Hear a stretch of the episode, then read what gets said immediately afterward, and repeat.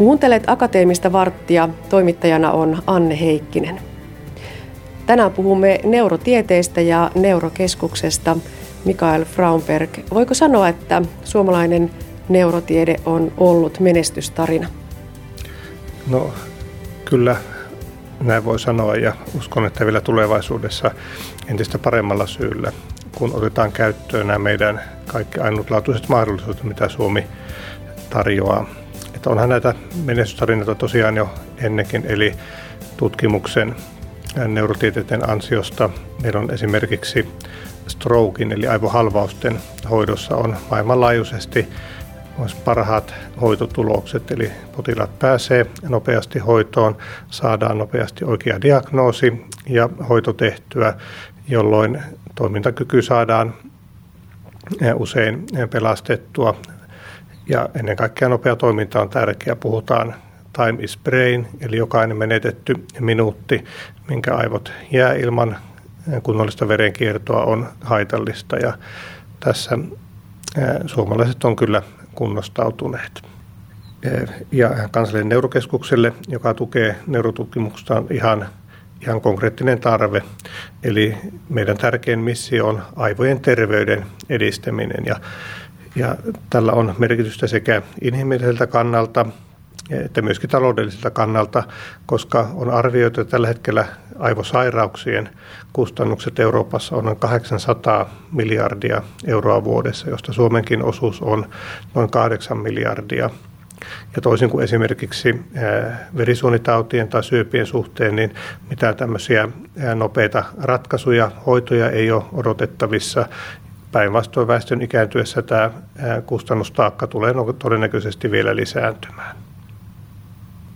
Mistä se johtuu, että meillä neurotieteiden tutkimus, mutta myös se, että tutkimustulokset saadaan sinne kliiniseen työhön, niin että se on näin hyvällä mallilla?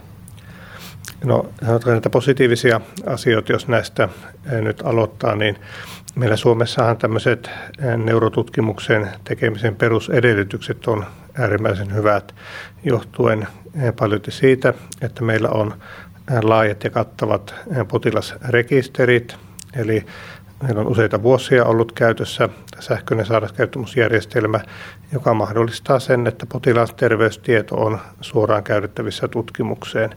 Eikä pelkästään terveystieto, vaan myös hyvin paljon muuta niin sanottua sosioekonomista dataa lähtien tutkittavien työkyvystä on yhdistettävissä henkilötunnuksen avulla. Ja meillähän tämä henkilötunnus tuntuu itsestään selvältä, mutta näin se ei, ei monessakaan maassa ole ja tämän vuoksi näiden tietojen yhdistely eri lähteistä on mahdotonta.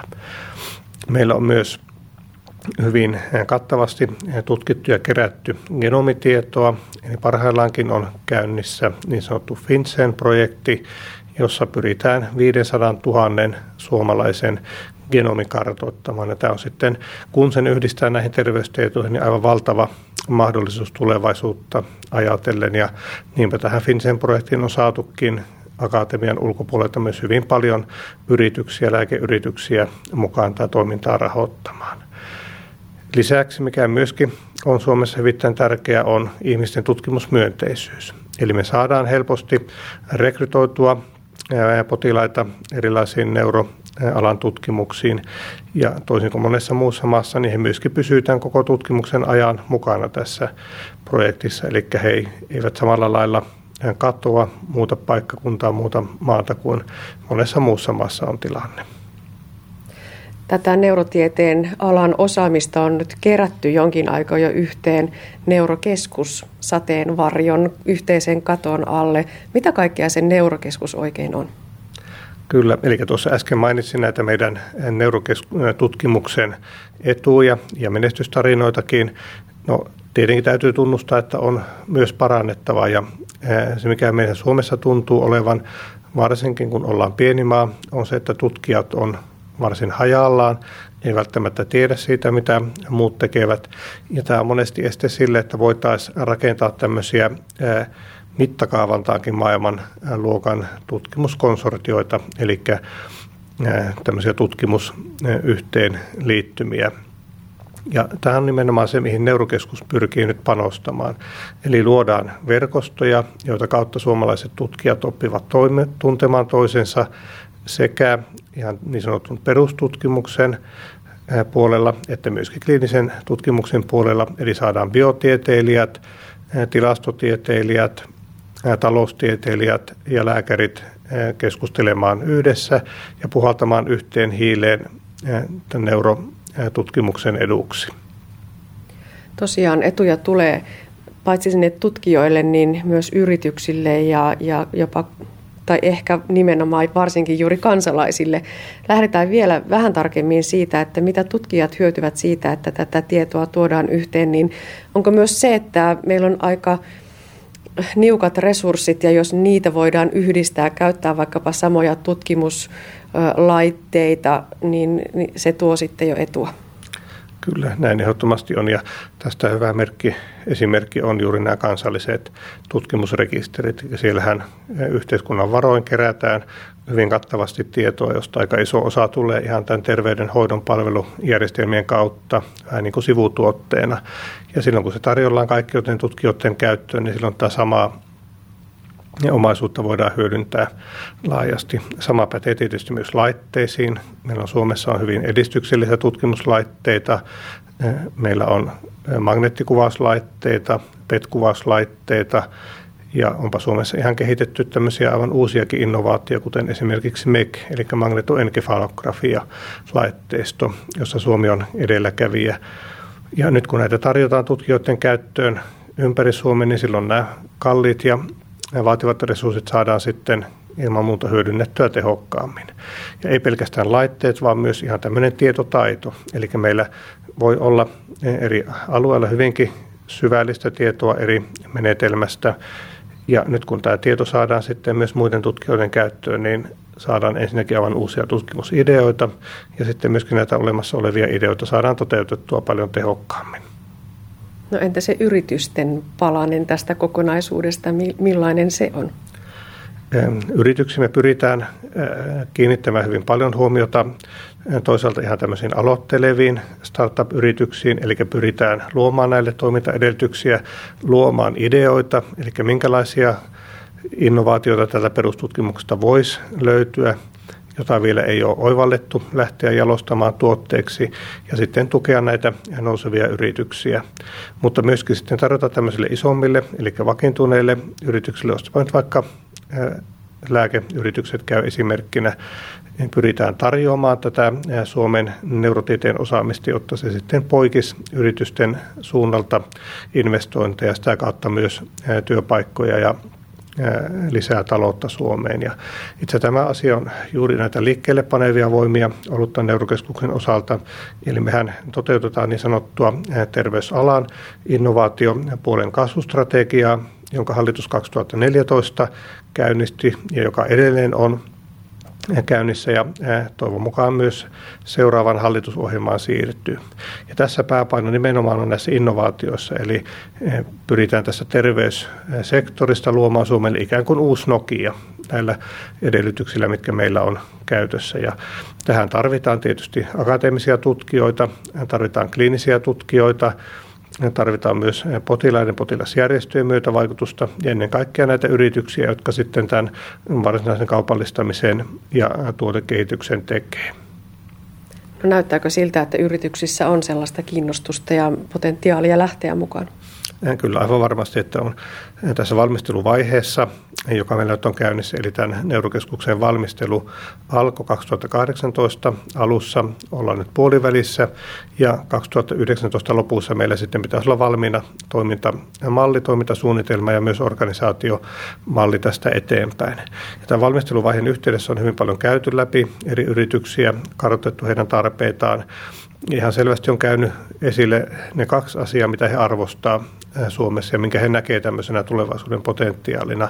Ensimmäinen on tämä genomitieto, minkä tuossa mainitsinkin, ja toinen on sitten hyvin kattavat terveysalan rekisterit ja puhutaan niin sanotusta real world datasta, eli tämmöistä todellista tosielämän dataa, joka ei tule minkään tutkimus projektin kautta, vai joka tulee ihan tämän joka päiväisen terveydenhuollon kautta, joka koskettaa kaikkia ihmisiä, joka sen takia on myös valikoitumatonta ja tämmöistä hyvin luotettavaa tietoa.